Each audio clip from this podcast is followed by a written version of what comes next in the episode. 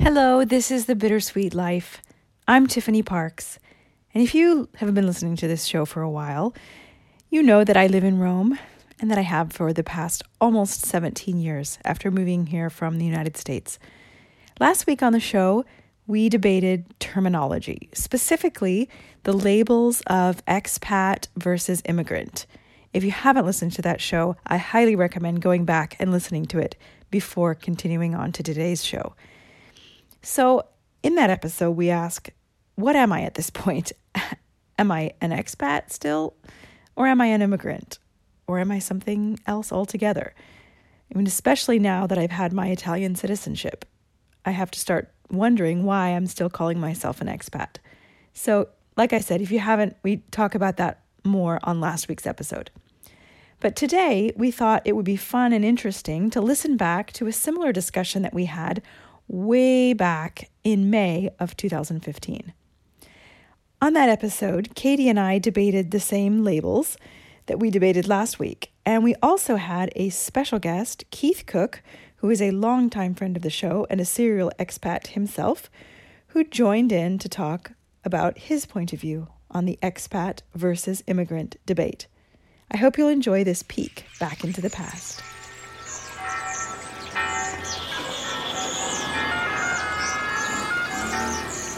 Welcome to Rome. This is The Bittersweet Life with Katie Sewell and Tiffany Parks.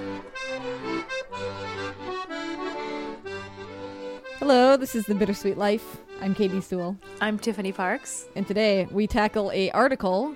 How did we get this article? Did one of our listeners send this to us? I think so. Uh, You sent it to me, so I don't know where you got it. Well, somebody sent it to me. Anyway, it's an article that's talking about who is an expat and what is an expat. And also, what is the difference between an expat and an immigrant? Yes. And we decided that that was a worthy topic to take up on this podcast. As an expat, as a long term expat, it's something that I've thought about a lot, actually. And I've thought, you know, asked myself the question Am I an expat or am I an immigrant?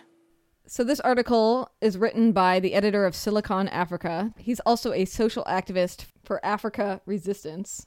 And basically, the argument in the article is that unless you're a Western white person going to work abroad, you are not considered an expat. So, in his definition, an expat is solely exclusively something for white people, and that everybody else, even if they're going to work abroad, uh, would be considered an immigrant.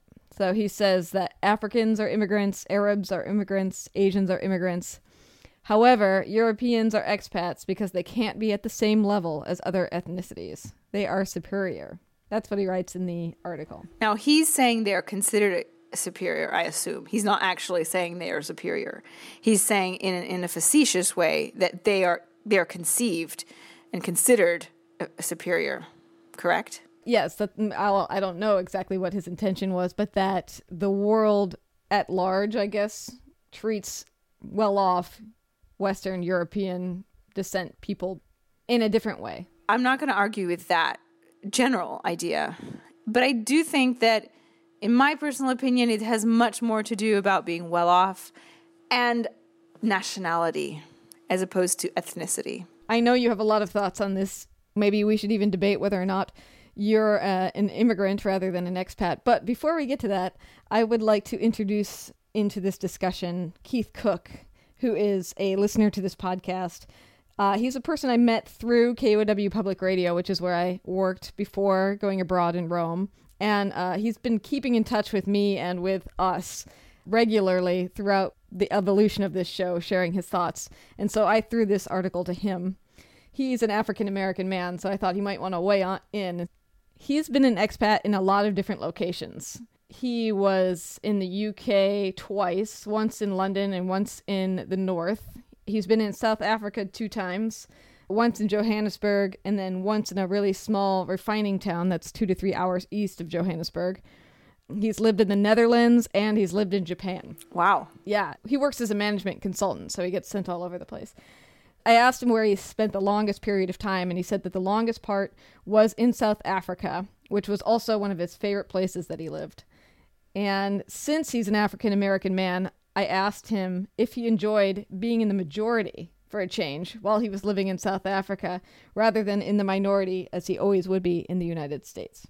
South Africa was amazing and a lot of fun, and uh, very interesting for a number of different reasons. I was an African American male working there for a company. The project was just a few years after the end of apartheid, and they were losing the government subsidy that they used to have under the previous government. And so they were trying to make a number of changes. And I was actually very convenient for them because I was of the other race, but also not local. And so I didn't come with a lot of preconceived notions. But as a result, I was working mostly with the uh, the executive team, and I didn't spend a lot of time working with most of the workers on the plant. So while I was there, I was still the minority in a lot of my day to day business interactions. Even though I was when I went out on the streets into town, it, things quickly reversed. Also, it was very different at that time. There were a number of other black Africans coming into South Africa. There were a lot of black Americans coming down to.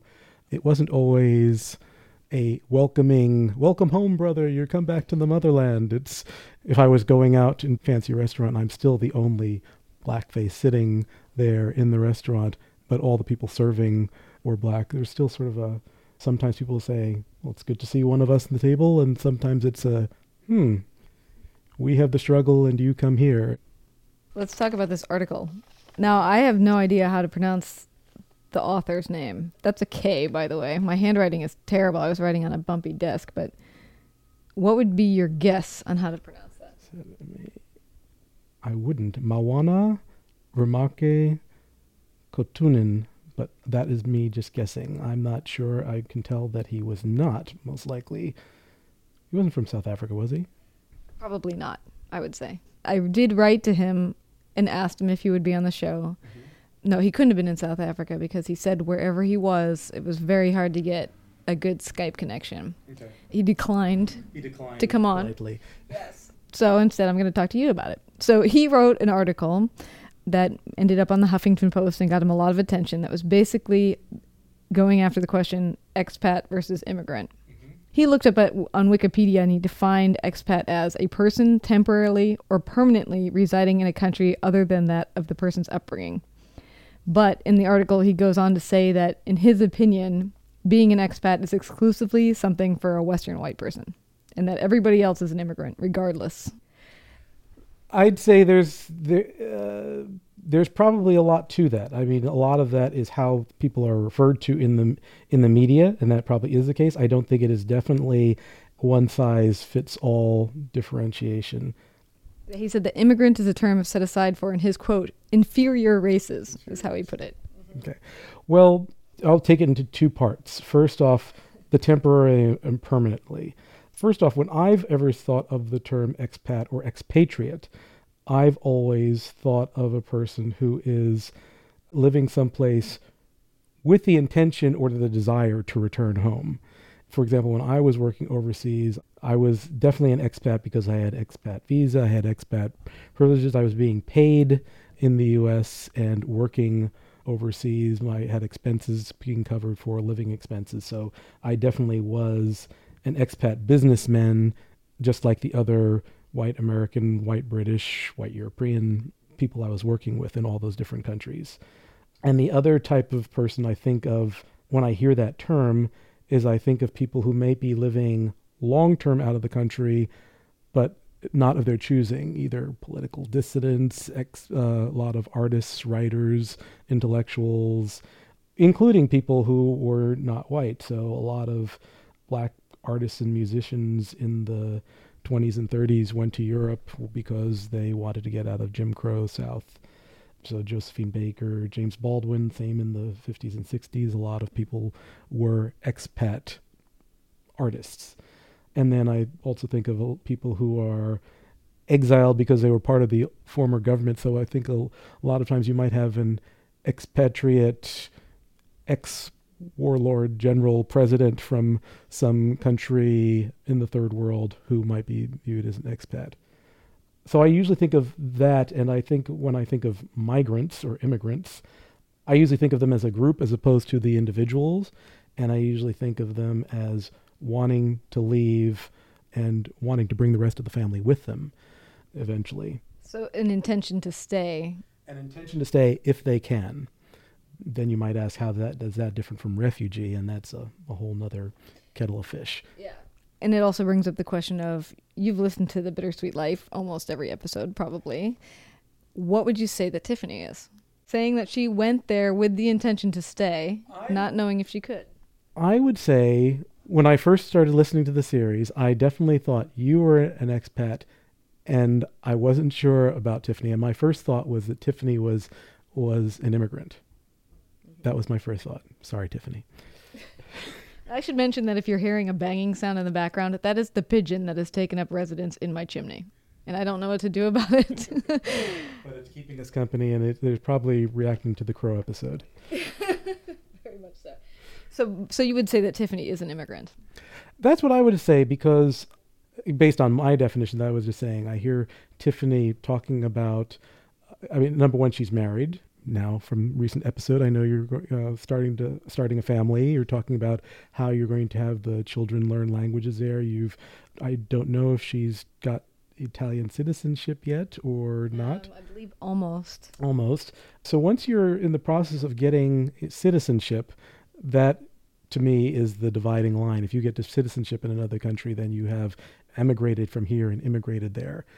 But I often hear on some episodes Tiffany saying, well, maybe there's another country. We were thinking about moving to some other spot in France and Spain. So that's it's less of a rootedness in Rome and the possibility of just moving some other places. I have a lot of friends that I worked with in Sa- South Africa who've since left. Most of the black professionals that I work with in South Africa stayed in South Africa. Most of the white professionals I knew from South Africa have since moved from there and I've contacted a few to ask them what they consider themselves, and there's it's a bit of a mix. Some of them are are expats because they do frequently go back and forth. Some of them have gone to multiple countries along the way. Immigrant doesn't work because they didn't stay in the first, second, or third country that they went to.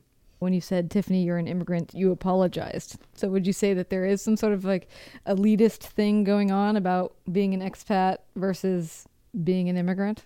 I was saying apologize because I think Tiffany still thinks of herself as an expat. I think that's true. I don't have any uh, problem with the term immigrant because I actually think that immigration and immigrants in general very much strengthen and benefit the countries that they come to. I think uh, one of the challenges that we have here in the U.S. is a lot of times people, first, second, or third generation, after they've lived here, aren't doing as well as those first generation immigrants, those who've come with a with a purpose, with a mission, with a comparison of how things were in their home country, and with less ties, our country is very promising to immigrants more so than it is a lot of times to native born people. Have you given any thought to this the migrant versus refugee question? I have my own uh, versions of each of those terms as well. If you were driven out by war and circumstances, then I think a lot of times that that's when you are a refugee. If you are leaving because there's better economic opportunity that you see and you're trying to get to, which is still a valid reason to do it, then in that case you've chosen to see a better opportunity. It's all gray. None of these are, but but they're all that being said, the second part of the original question is there a racial component of that? And the answer is yes. When they had the uh, pictures of the aftermath of Hurricane Katrina in New Orleans, and people would show pictures of you know two different people, both of which who had a loaf of bread and you know a bag of diapers. One was you know a survivor, another one was a looter. Our media, our cultural lenses definitely do take a look at different circumstances and put different labels on them. Yeah, because when you get into the the migrant versus refugee versus expat immigrant thing, I mean, migrants could just as easily be immigrants. Mm-hmm. People are a little of each. A lot of the people who are may have left their home country and sub-Saharan Africa to go to Libya because they were seeking a better op- economic opportunity, and now that they're in Libya and they're actually being the victims of violence there, suddenly they're refugees. So it's not as if they were one the whole time they've they've actually become a little bit of each. Mm-hmm. Okay, I'm going to ask you one more question, which you probably, well, you can just take a guess at. Why do you think this young man wrote this article? What was his point? My guess would be that just seeing two situations like I was giving the example of the the looter situation where you have two very similar stories that are treated very differently. You look for what's different in this story. And if the only thing that you can see is different is the race, the nationality, then it and you see that as a pattern over and over and over again. It could still be a from a racial point of view that people see that individual and say, aha, refugee or immigrant or migrant or whatever and not expat. And I definitely know that when I was traveling, I got, I had the, the leverage of a wallet full of dollars and an American passport that gave me certain privileges that would only happen after I opened my mouth or explained my circumstances. They wouldn't necessarily accrue if I was just walking down the streets. So there was often situations where I, I would change status I mean, that could be a whole other factor is that if you're coming from a richer country, mm-hmm. you're more likely to be an expat. Yes, definitely. Uh, a lot of people that I know who were black expats that I work with were from the U.S., were from the UK, or were from very well off families in other African countries who had moved to South Africa or actually moved to some places in Europe and were working there as well. So that's Keith Cooke. He's a management consultant, frequent expat, and regular listener to this program, weighing in on his opinion of this article. Katie here. One thing I've done a lot during the last year of lockdown and pandemic is play games. And one of the favorites is called Love Letter. Derek and I played it a lot.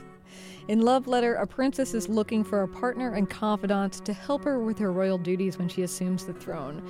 Your job is to prove your worth and gain her trust by enlisting friends and family of the princess to carry a letter of intent to her. Can you earn the princess's trust and become her confidant? You'll find out when you play. Love Letter is simple. You draw a card and play a card on your turn, using the character's abilities on the card to stay in the round and get your letter closer to the princess.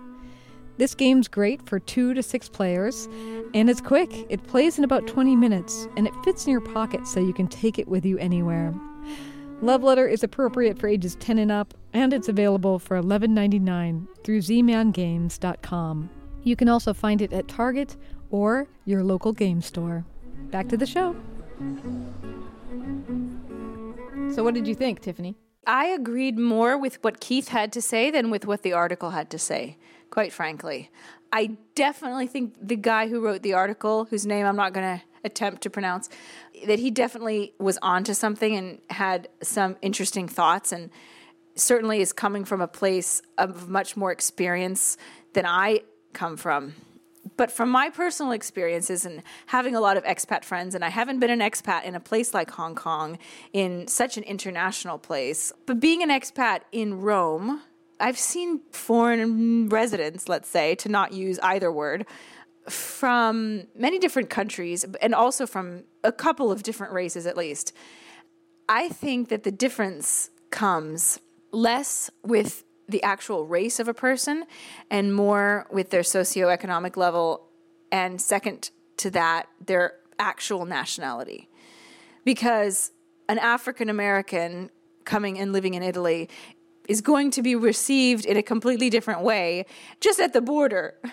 An American is going to arrive at the airport and they're going to go through and show their American passport. So, independent of whatever racism an individual person might hold towards them, at the end of the day, they have an American passport or they might be a Canadian or they might be from the UK.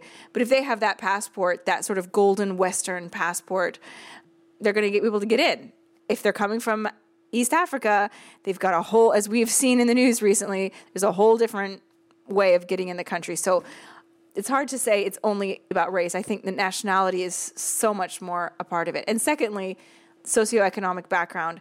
I know an expat who's from the Philippines. And the Philippines is a country that you usually think of as people coming as migrant workers. And she happens to come from a very wealthy family. She's very well educated and she is an expat. She calls herself an expat. She's part of the expat community and her race and even in her case her country doesn't change that. It's more the fact that she comes from a wealthy background. I'm not saying that that's right either, but to me, those are the two things that make the bigger difference. And I'm not saying that an African American won't be the victim of racism if he comes to live in Italy or in another country, but it's not the same as being from Africa. How much of it is just self definition? That's my question. I get what he's saying in the article that maybe by snap judgment, when you think about a group of expats, you're most likely going to think of a, a room full of white Europeans. I get that. What would the what would the clip art be? You know? But but also isn't it just self definition i like what keith said about an expat being a person who intends to be there for a period of time and they may end up living somewhere their whole lives away from the country that they were born in but they may somehow have that intention in their head that um, they can always go back Exactly. I definitely think there's a difference between expats and immigrants.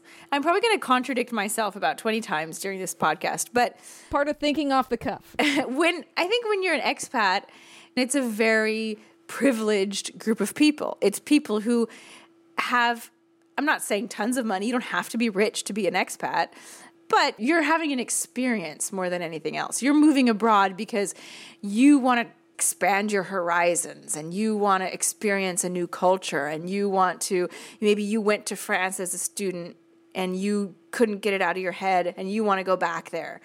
It's more of a want. Being an expat, I think, is based on wanting to do it. Whereas being an immigrant, in a lot of cases, it's more based on need you are living in a situation in which you can't support your family or your family has no future. You see your children growing up without a future and you want to offer them something better. And so you make a huge sacrifice.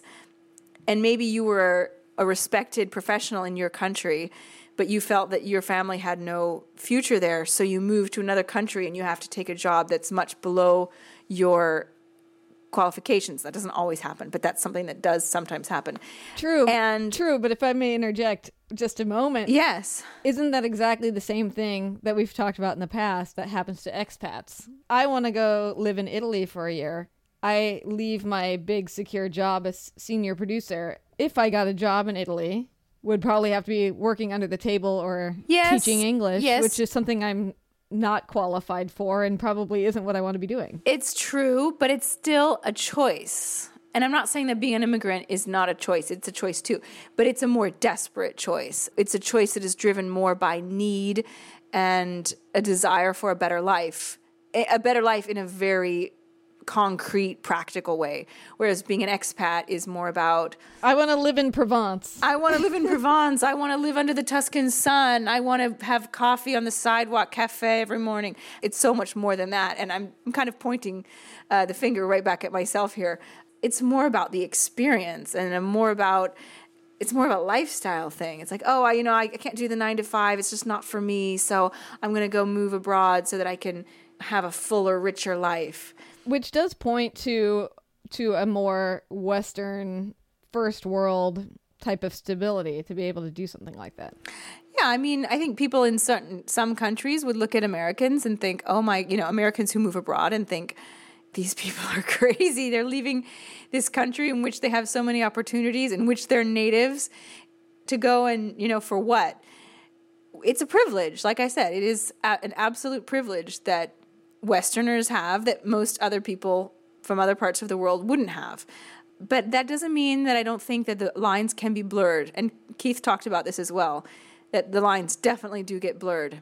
I think I'm one of those people because I moved to Rome because I wanted that experience. I loved Italy. I had studied in Italy. I loved the language. I loved the food. I loved the music, the passion. The, I couldn't get out of my, my system. I didn't go to Italy because I thought I would have a better life there. Well, is that why I mean, Keith, in his interview with me, referred to you as an immigrant. He did. He did. And he thought that I would be offended by that. Um, not offended, maybe, but he thought that I would. that I see myself more as an expat. I would agree with him that you do. I do, and I don't. I actually See, I, I kind of want the best of both worlds, maybe. Since getting married, really integrating into Italian society, I feel more and more like an immigrant. I definitely feel more and more a part of this society and less a sort of footloose and fancy free, like, oh, I'm living here today, I'm going to live there tomorrow, I have no roots, you know, the whole expat sort of, I'm just going to go where the wind blows. There's also to be considered all of the expats who just are moved by their job. That's kind of a whole different class of people. But I no longer have that feeling of, okay, whatever, this isn't working out, I'm going to move on. I have so much more invested now in my life here, and I'm going to have an Italian child, which is an even deeper level, and I'm going to have Italian citizenship soon ish. Well, I mean, I guess that's my question. It's just two words, right? Immigrant and expat or expatriate. But there's a distinct enough difference in those two words in your mind that you don't want to necessarily say that you're an immigrant. So, what is that differentiation? The thing that stops me from calling myself an immigrant isn't that I would be offended by that label at all. It's more that I would almost feel like I'm offending the people who really had to give up and sacrifice and who've really had to struggle to live here or to live in any other country. And I've had it much easier simply because I'm from the West and I have a good education and I'm white. Let's be honest. It's been much easier for me for all of those reasons. If I don't call myself an immigrant, it's to avoid trying to make myself sound like I've had to struggle as much as some of those people have.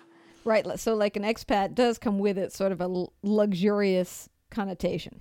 Yeah. I mean, I, I can't deny that I've had privileges that come along with my background. However, I also don't really identify anymore with a lot of the expat scene, at least in Rome. What is the expat scene? Well, you know, I meet a lot of expats who don't speak Italian, who don't have any Italian friends or even really acquaintances, who never spend time with Italians, who have nothing invested in this country. You know, who just don't care to make this their home. And that's fine. They can do that. There's nothing wrong with that. It's just that's not what I'm going through. That's not what I'm doing. And so for me to lump myself together with all of those types of expats is not quite right either. But it does have something to do with race also. I like I said I think it's more about being from a western let's say a first world country. I have an African Canadian friend and uh, an African American acquaintance who are both expats. They don't they're not immigrants. Period. It's a little bit of a mind-boggling topic. it's like any topic when you talk about language and the words that we use because we use them. I mean, in all the news stories that are going on right now with the boats capsizing outside of Italy, all those people dying, that when the media decides to report on it, half the time they're calling them migrants, which is what they were calling them in the last case. And then when I was spending the year in Rome, they were calling them refugees or immigrants. So, how did they decide what to call them? Why are they migrants now, refugees then, immigrants this time, blah, blah, blah, blah, blah. And I think Keith touches on that because refugee kind of implies that you're fleeing from war or something terrible. But I mean, as a person who's worked in the media, these are questions that we ask. How do you talk about something?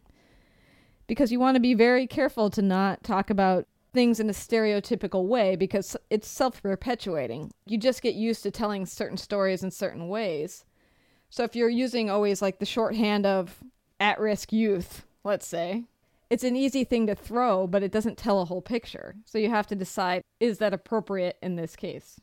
Or, I mean, I don't think I'm ex- saying it very well. It, or it's sort of like my least favorite term ever, thanks to my father pointing it out that you see everywhere in the media is the term each and every. Each and every time, each and every person, each and every this, each and every that. That just came about because it kept being used over and over and over again in the media and in speeches. And now people can't just say each and they can't just say every. They say each and every, but each and every in its essence is redundant. Both of them mean the same thing. So, I mean, that's not so much about like whether or not you you gravitate to migrant or immigrant, but it's still one of those kind of gut things where you just use it just cuz. You know, I don't even know and I'm going to risk sounding really ignorant right now. Please do. I don't even necessarily know what the difference is, like the technical difference between an immigrant and a migrant. I mean, I know migrant worker gives you the impression of someone coming across the border to work to then return. Correct? Yes. Do you want me to look it up? I'll look it up. Hang on. Okay, I will read you the Merriam Webster definition of both. Okay? Okay. Migrant. A person who goes from one place to another, especially to find work. And immigrant. Oops, let's see here. Immigrant. Oh, this is going to get confusing, Tiffany. Uh oh. A person who migrates to another country, usually for permanent residence. Okay. So there is there is a connection there. The connection is they are saying what you said. The di- well, they're not really saying it, but it seems to imply that the difference is an immigrant is planning to stay and a migrant is not. In the same way, it's an expat and an immigrant. In the same way as yeah, exactly. An expat comes not necessarily for work, sometimes for work, but not necessarily, and is not planning to stay. I'm going to look up expat now because in the article he uses Wikipedia to look it up, but I want to see what the dictionary actually says. Yes. Ah, hmm. That's interesting. On dictionary.com, they define expatriate in their main definition as a verb, not a noun. To leave your country. To banish a person from his or her native country. That's the first one. Second, to withdraw oneself from residence of one's native country. Or three, to withdraw oneself from their allegiance to their country. Wow. I don't think that's the meaning anymore. I think it's changed along the way. So dictionary.com needs to change this page. their their noun version is just an expatriated person. Well, we should leave it there because we've gone on for too long. We did not solve a thing this podcast. Well, we never do. We never do. But we hopefully put subjects out there that, that other people have similar queries about and uh, open up a discussion, which is really what this is all about. Yes. Um, but if you are living abroad and you consider yourself either an expat or an immigrant or a migrant, get in touch. We want to hear what it is about your particular situation that makes you feel allegiance to one or more of these terms. It's definitely a discussion I would like other people to weigh in on. Bittersweetlife at mail.com. And we'll talk to you next week. Sounds good. Until then, I'm Katy Sewall. I'm Tiffany Parks. The Bittersweet Life is the product of the hard work and passion of your two hosts, who love good conversation and well crafted radio. And we've heard some amazing things from you about what the show has meant to you. Michelle wrote to say that listening to the show has been a cathartic experience. She writes, I feel like a new person. And Mike writes, listening to the podcast from the beginning is like a daily serial from the newspapers, and I look forward to listening. We are so glad that we've added to your life in whatever way we have. And we ask you for a donation in support of this independent artistic endeavor.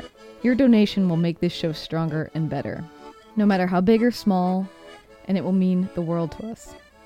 We are a community, and we rely on each other for conversation and companionship. So please, if you can, visit the donate page at our website and make a gift. TheBittersweetLife.net. We'll send you a real thank you note, and more than that, your gift will be well used and well appreciated in a very personal, one on one way. Thank you so much for listening, and thank you for telling your friends about the show, and thank you for donating what you can to keep the show running. I could never thank you for that enough.